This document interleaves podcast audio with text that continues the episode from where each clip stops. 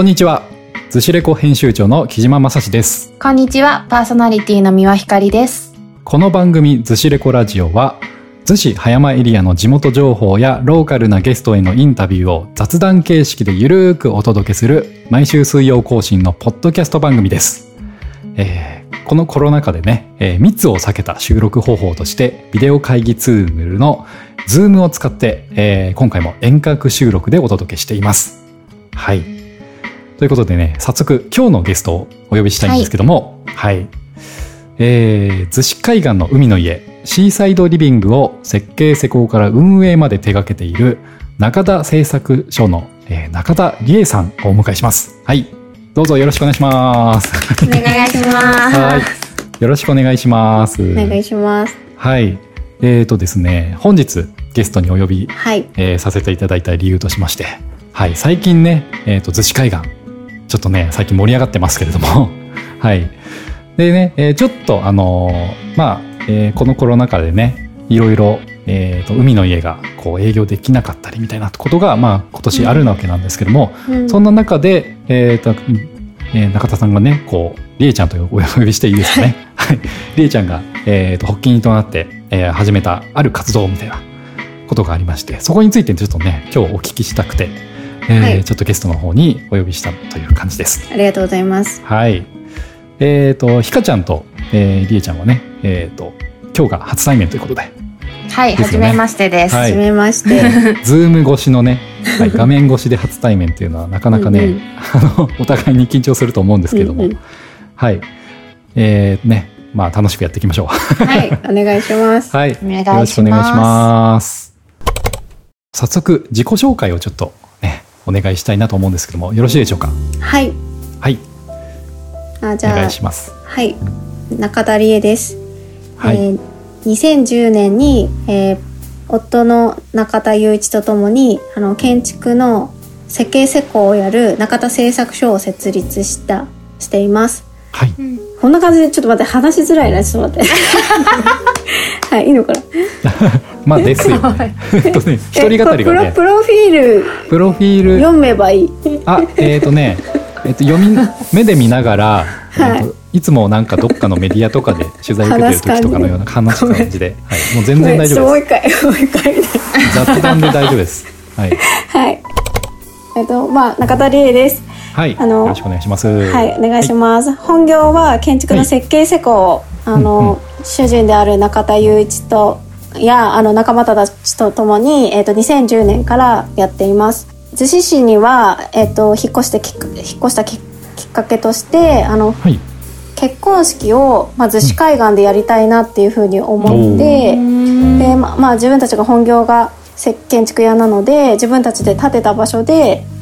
まあ、結婚式を挙げたいということで、まあ、逗子海岸にうんうん。あの海の家を建ててそこでウェディングを挙げましたそれが2013年ではい。そこから、まあえっと自分たちであのデザインして施工して運営までするという形で、えっと逗子海岸の海の家シーサイドリビングというところを、えっと運営しし続けています。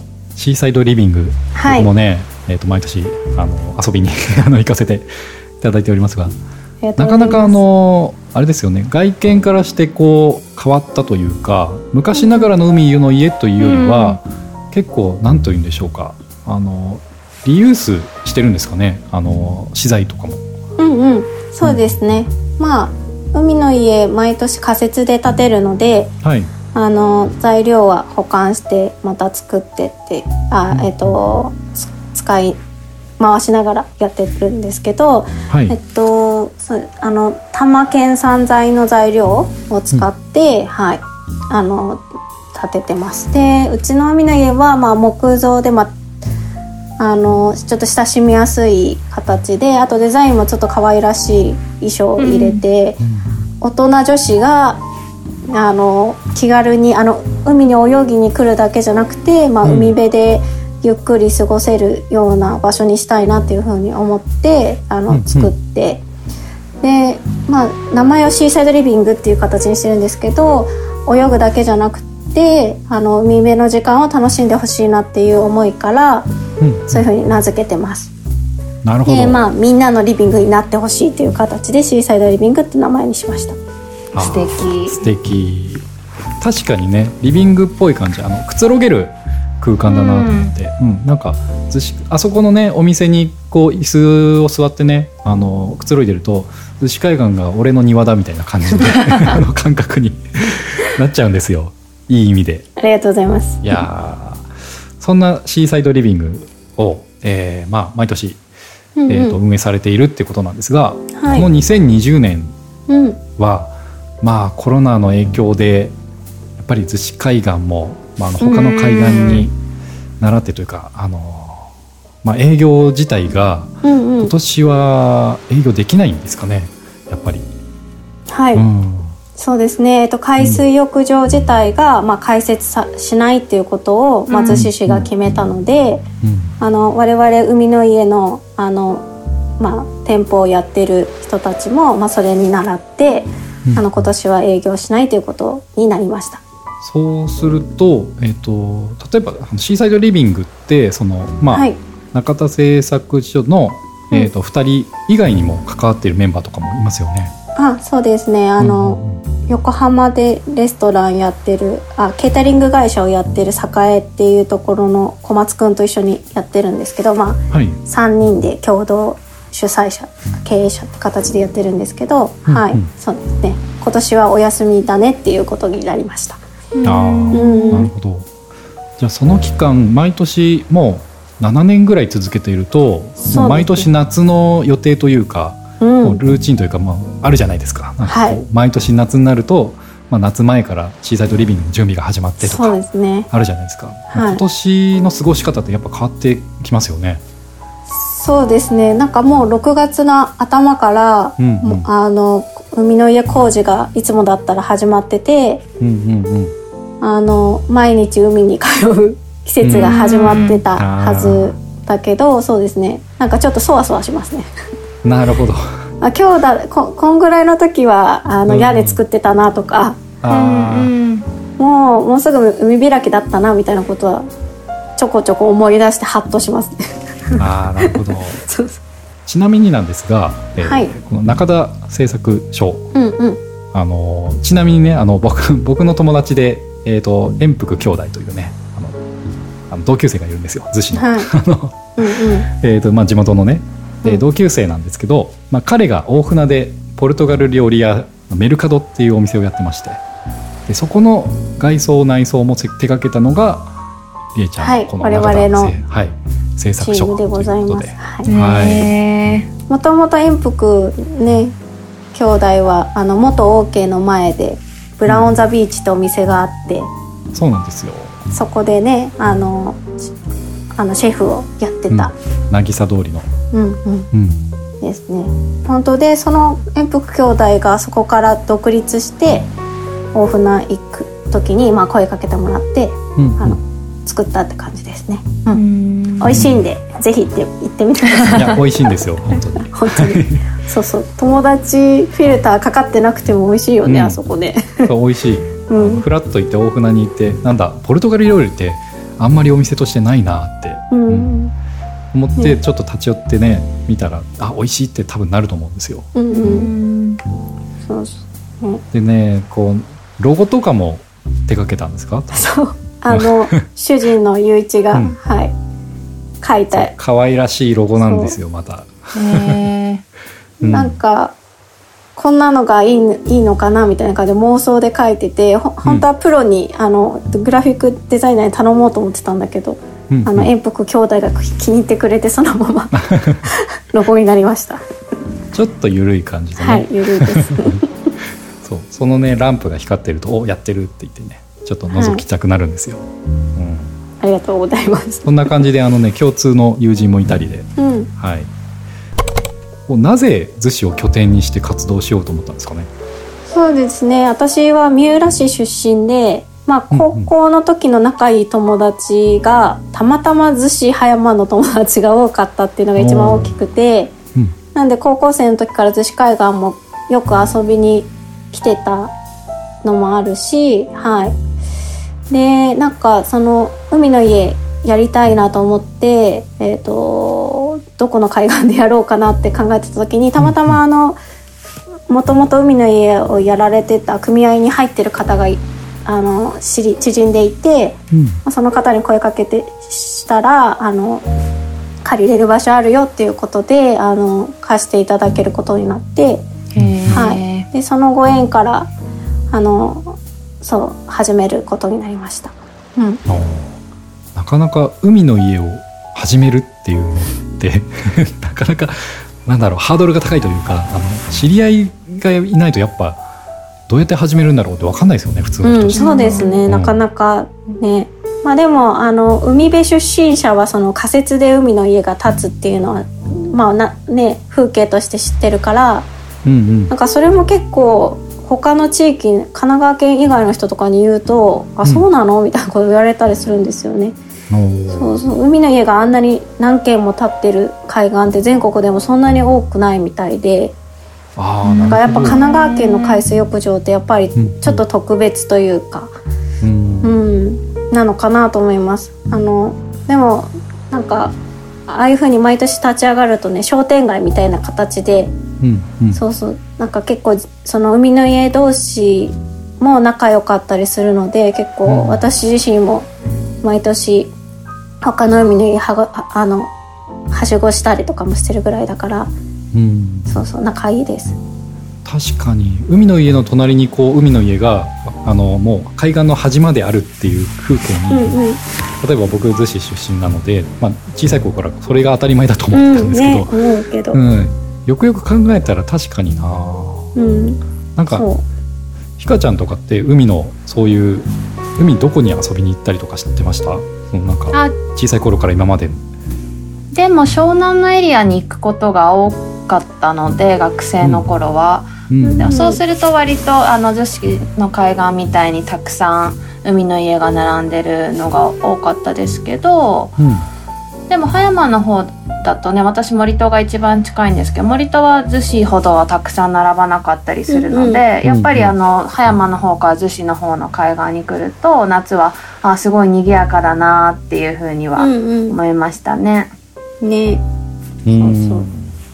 そっか確かに葉山の方にはねあのーなんだろう、一式はね結構いっぱい並びますけどね。うんうんうん。森戸は確かにそうかもしれない、うんねそう。だから今年は本当残念ですよね。リエさんとかそれこそ私たちが思ってるよりもきっとたくさん思い入れもあるし、今年は建てられないんだって思った時ってどどんなお気持ちだったのかなと思って。まあそうです、うん、率直にね残念だなとは、まあ、やっぱりうん。7年間もやってるから、そうですよね。30代のライフワークとしてやってるので、うんうん。あ途切れたと思って、まあ率直に残念だなとは思ったけどまあそのあのみんなの場所なのであの海岸は、まあ、誰のものでもないというか、なんで、まあ、こんなコロナ状況下だけどなんかもうみんなの場所だからこそみんなであの気持ちよく過ごせる場所になれたら本当は嬉しいなと思ってて。うん。でまあ海の家なくなっちゃったけど、うん。なんかできることないかなっていうのをまず最初に思いました。そうそう。例えばまあ海の家事業者同士であのゴミ拾いをしたりとかパトロールしたりとか、うんうん。あのもちろんあの海の家の組合の人たちだけじゃなくてあの近所のあの新宿のエリアの人たちとかあと逗子市役所の方とかあうん。の地域の人たちに、と一緒にパトロールしてたりとかもしてなんかあとビーチクリーンも、うん。あのいろんな方が本当いろんなタイミングで お散歩ついでにとかして、へー。ね、みんなであのその夏の海岸を良くしようってしていろんな人が動いてるのを毎日毎年こう見てきてるからうん。そうそう。まあ今回海水浴場ないけどなんかできないかなと思ってその今日のうん。お話しした方、そのうんうん。えー実験ソーシャルディスタンス実験 in 逗子海岸っていうのをやろうかやろうかなっていうふうに思いました。聞きたい。なるほど。じゃあねその今日の話のね 一番の聞きたかったそのソーシャルディスタンス実験うん。についてお伺いしたいんですけども、はい。はい。まあ、あのその実験というね海での、はい、活動を、まあ、思い立って始めたきっかけっていうのはね今お話しいただいたような流れだと思うんですけど、はい。実際にどんなことをされたんですかね？はい。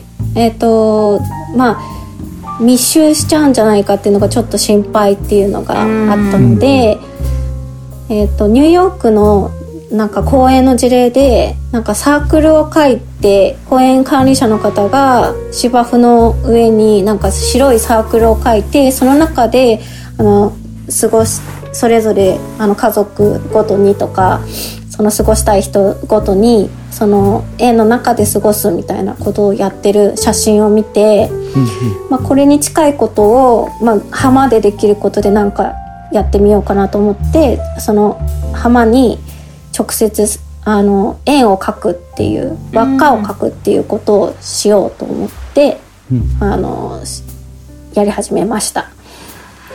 えー、と最初はロープを使って円を作ろうかなとか思ってたんですけど、この前やったのはロープと木の棒を使って、えー、とコンパスみたいなのを作って砂浜に直接輪っかを描くっていうことをしてます。うんうん見えますかね？今ちょっと画面は共有すして、ごい。こんな感じですよね。はい、でちょうどあの、まあ、コンパスのように、はい、うんううんん。オレンジのねロープにこう2メーターというか。うん、そうですね。でっていう感じでこんな感じでね、はいうん。うんうん、丸をいくつも作ってでその中でちょっと過ごしてみるみたいな。はい、そうですね。はい。僕もちょっとねその日行ってみたんですけども、はい。うんうん。うん。ね浜辺に何もないとなんか距離感がつかめないから、まあ、うんちょっと目安になるものが書かれたらどうなるかみたいな。ことを実験してみようと。面白い、はい。砂浜ならではですねこうやって直接かけるっていうのは。うんうん、うんうん。そうですね。確かに。そうですね。うん、でこの日土曜日だったんですよね先週の、で先週の土曜日にえーとまあ、あのお昼過ぎにね集合っていうことで僕もりえちゃんにちょっと声かけていただいて、うんえー、と参加したんですけど、まあ、海についてみるとね結構人いましたね。ねいましたね。いやなんかしかもなんか外国人の方々多かったですね。ね多かったですね。うん。なんか普段より多いような気がして67割ぐらいいたんじゃないかなみたいな、ねそうでしたね。そうそうそう。何か何かあったのかなというか、なんかさ、3時ぐらいにね行ったからね、もうすでに本当賑やかでしたね。晴れてたしね。うん、天気も良かったし、うんううん。んいわゆるその海水浴で来ているお客さんみたいな風景とあとヨットをねこの海の上でやっているみたいな風景って意外と今までなかったんじゃないかっていう話もね、うんうん。ちょっと聞けて。ありましたあね。確かにと思って、うん。うん。うん遊泳区域とかでねこう区切られたりとかうん。時間帯で区切られたりっていうのが毎年の光景だったんでそれが両方あるみたいな、そうですね。だからウィンドサーフィンやってる人とね泳いでる子がね近くに接しちゃうのがちょっと心配ではありますよね。そうですよね、うん、でやっぱりそこで例えばその危険だからといって遊泳区域みたいなのをね区切ったら区切ったで、うん。あ泳いでいいんだみたいなねねなっねちゃうなっちゃうかかららそう。それもそれでっていうところでね。そうでなんかすねう。ん。なんかアプローチの仕方というかね、ううん。ん、なんか密を避けるとかその本来の目的を伝えるためのアプローチって難しいなって思いまし先週、たね。うん。はい。思いましたよね。なんかその三十図っていうあの逗子三十30図ははい。い、あの30代のあのまあえっ、と市民グループっていうんですかね。あの、まあ本当有志の団体であの防犯乱をやったりとかうんうん。あの朝スイムやったりとか、まあ、大人の部活動みたいな感覚で私は入ってるんですけど、うん。そういう部活動しながらも地あの地域のに地域がちょっと良くなることをやるみたいな団体があるんですけど、まあ、そこのメンバーに声かけて今回この実験やってるんですけど、うん。まあ、そのメンバーの中にもやっぱりそういうサークル書いてサークル書い、書けばいいんでしょうって書いたらあ泳ぎに来ていいんでしょうみたいな風になるのも困るよねみたいな話もあったりとか。うん。はして、はい、ただ、えっとやっぱり前何の前情報もなくあの暑くなったから海行きたい行こうみたいな形で海水浴場がやってないってことも知らないで来ちゃう人もたくさんいるかなとは思っていて、うんうん。まあ、そういう人たちが来ちゃった時にあのまあちょっと目安になるようなものがあったりとかあと今回その海水浴場開設されないので、えー、と今の、まあ、ゴミステーションを、まあ、いいつもの年だったら結構拡充してん。設置したりとかしてるのを、まあ、今回、まあ、せ今のところまあ設置どうなってるかちょっとわからないので、まあ、あと、まあビね、海の家の人たちでビーチクリーンとかしてたけど、まあ、ビーチクリーンの回数もねどうなるかっていうところがあるので、まあ、ゴミ問題ってやっぱ出てきちゃうのかなっていうのも結構心配してるので。うんうん。なんかこう市民の人たちが あのそのそ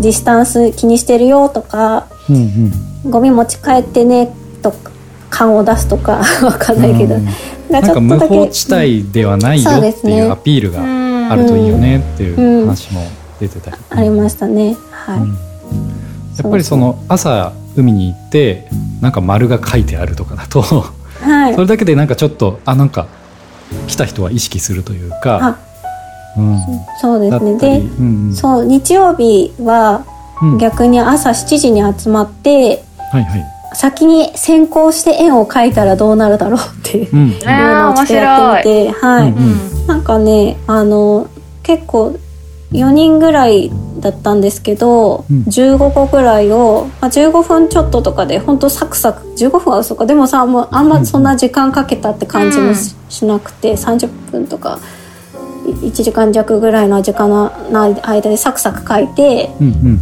あの中であお茶飲んだりとかして休んでたら。うんあの後から来た家族連れが何の告知もしてないというか、こちらから何も言ってないのに勝手に円の中に座ってくれて。そう。おうまくいったみたいな。おなるほど、あこういう風に座らなきゃいけないのかなって勝手に思ってくれたみたいなうん。ことが起こって、はい面白いなと面白いなというかちょっと実験成功感がありましたうね。ん。なんかそういうねあの目につくというかうん。あのいい違和感というかねそういうことがあることで、何か行動が変わるみたいな。うん。そういうなんかね啓蒙活動的なところになってるってことですよね、うん。ちなみにあれどうでした？あのコンパスで、えー、と木の棒でこうサークルをぐるーって書くって言ったじゃないですか、はい。でそうすると,、えーとまあ、印はつくんですけど、うんうん。あれって結局その下にある水分を含んだ土が、うん。えー、と下に出てくるからちょっと色が濃くなったりするんねですけど、うんうん。やっぱあの土曜日に僕も参加した時もそうだったんですけど、あのはい。2 3 0分経つと 乾燥しちゃって、うん色がかもう消えちゃうんですよね。そうですね。その辺がやっぱり課題だなうん。うん。確かに。日曜日は雨が降った後だったんで、うんうん。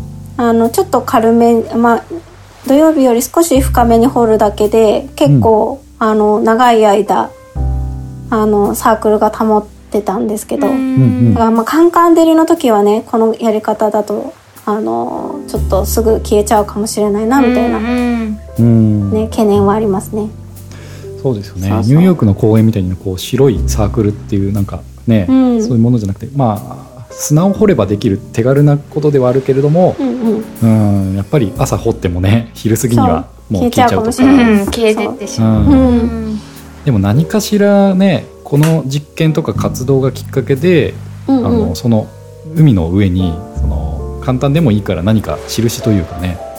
そうですね。人工的な看板じゃないけれども何かねこう、うんうんあのか看板だとちょっと強制力ありすぎじゃないですか、うんうんうんうん、なんかそういうものじゃなく行動を変える何かね、うんうん。印みたいなものがあったりとかするだけでもしかしたらそのね海に来る過ごし方とか変わってくるんじゃないかなと、うんううんん思いますよね。ねうん。だってお写真見ててこれ半径が2メートルかな？の円あですか？そうですね。結構うん半径2メートル。まあまあ大きくてそう。今回うんうんそうもうちょっとちっちゃくなんていうんですか、えっと人と人の間が2メーター取れてればいいよって言われてるので、まあ、半径1メーター以上でかければ良い1人だったら、うん。みたいな、うんうん。まあ、半径2メーターだったらあの家族いても平気みたいな感じですね。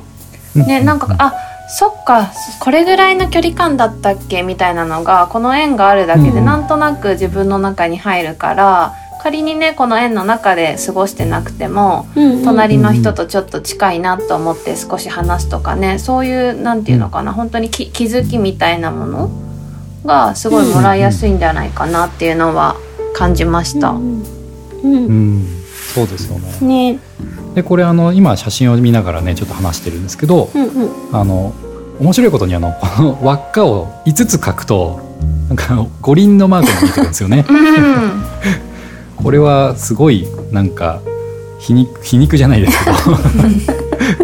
あの五輪マークって本来はこう5つの輪っかがつながってるんですね。うんうん。つながってってっていうのがあれですけどつながっちゃいけないんですもんね。そう今回はね離れてるっていうだからなんか思いついたのがあの5つの輪っかをそんなね五輪マークっぽく書いてうん2020とか書いておけばなんかあの、ちょっとねそれ見た人が「ん?」って思うような、うん、なんだあれみたいなね。そうなんだあれっていうそう。あの結構オリンピックとか五輪とかねそのロゴマークとかそういう制約が厳しいんですけど、まあ、うん。くっついてないんでみたいなところで。ね手書きでちょっとゆらゆらしてるし。うん、そうそうそう。ちょっとねそれでもなんかこう気づく人は気づくよねみたいな。それがなんかねネットとかで拡散とかされれば、うん、なんかあ海でこういう書いてその中で過ごすっていうねなんかそれが拡散になるかもしれないから、うん。なんかそのなんかねちょっと面白い取り組みというか面白いアプローチでいいんじゃないかなって個人的に思いました、うん。五輪つながらない五輪というか、ね。確かに。うん、いいな。そうでも本当誰でも書けるなんか別に木の棒なくても、なんかタオルとタオルを持った人が2人いて家族でだから、うんうん。えっとお父さんとお母さんでタオルを両端に持って片っぽがコンパスの芯になって片っぽが書くみたいなことでうん。簡単に書けたりとかもしたのでちょっと気づいた人がちょっと書いてみるみたいな。でそこでうん座ってみるみたいな。そしたら隣の人も真似するかもしれないみたいなうん。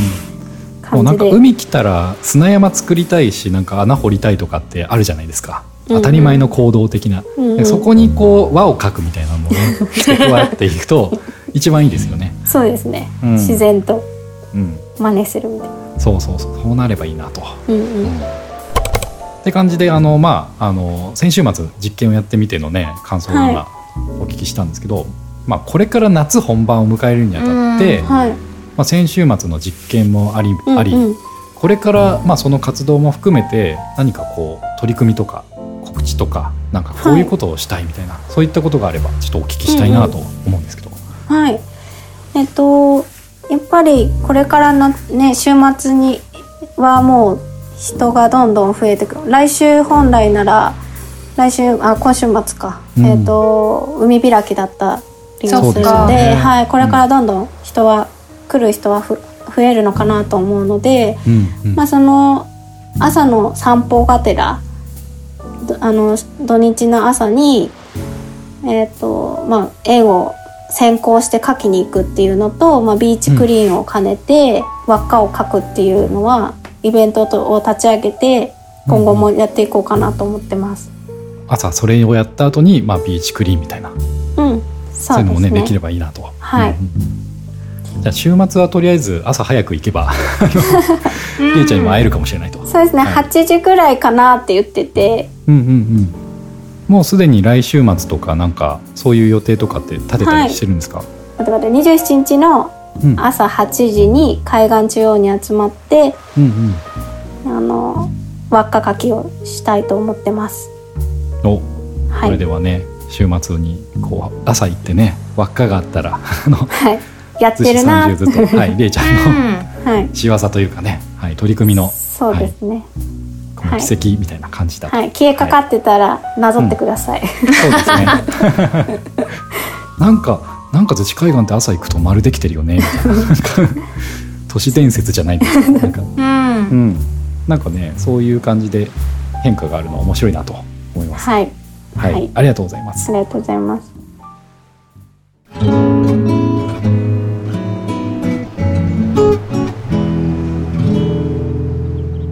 ずしレコラジオ。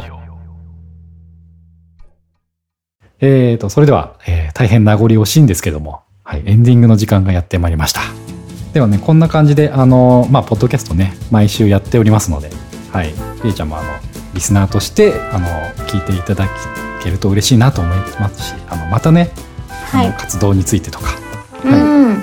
何もなくてもあのゲストでねよみたいな感じでこうね、遊びに来てほしいなとはいはい思っております。ね夏の半ばぐらいにね結局どうだねみたいなうん、確かに。振り返りみたいなねしたいしたいですねあですね、それやりましょうか。うんやりましょう やりましょうしまやりましょうやりましょう。うん。はい。ということで、あの、逗子レコラジオ、今日の配信はね、えーゲストに逗子海岸海の家シーサイドリビングを手掛ける中田製作所の中田理恵さんをお迎えしてお送りしました。それでは皆さん、次の水曜日にお会いしましょう。ということで、また来週。また来週。また来週。みんなで言うとこだよ、これ。また来週。また来週。ありがとうございましたありがとうございました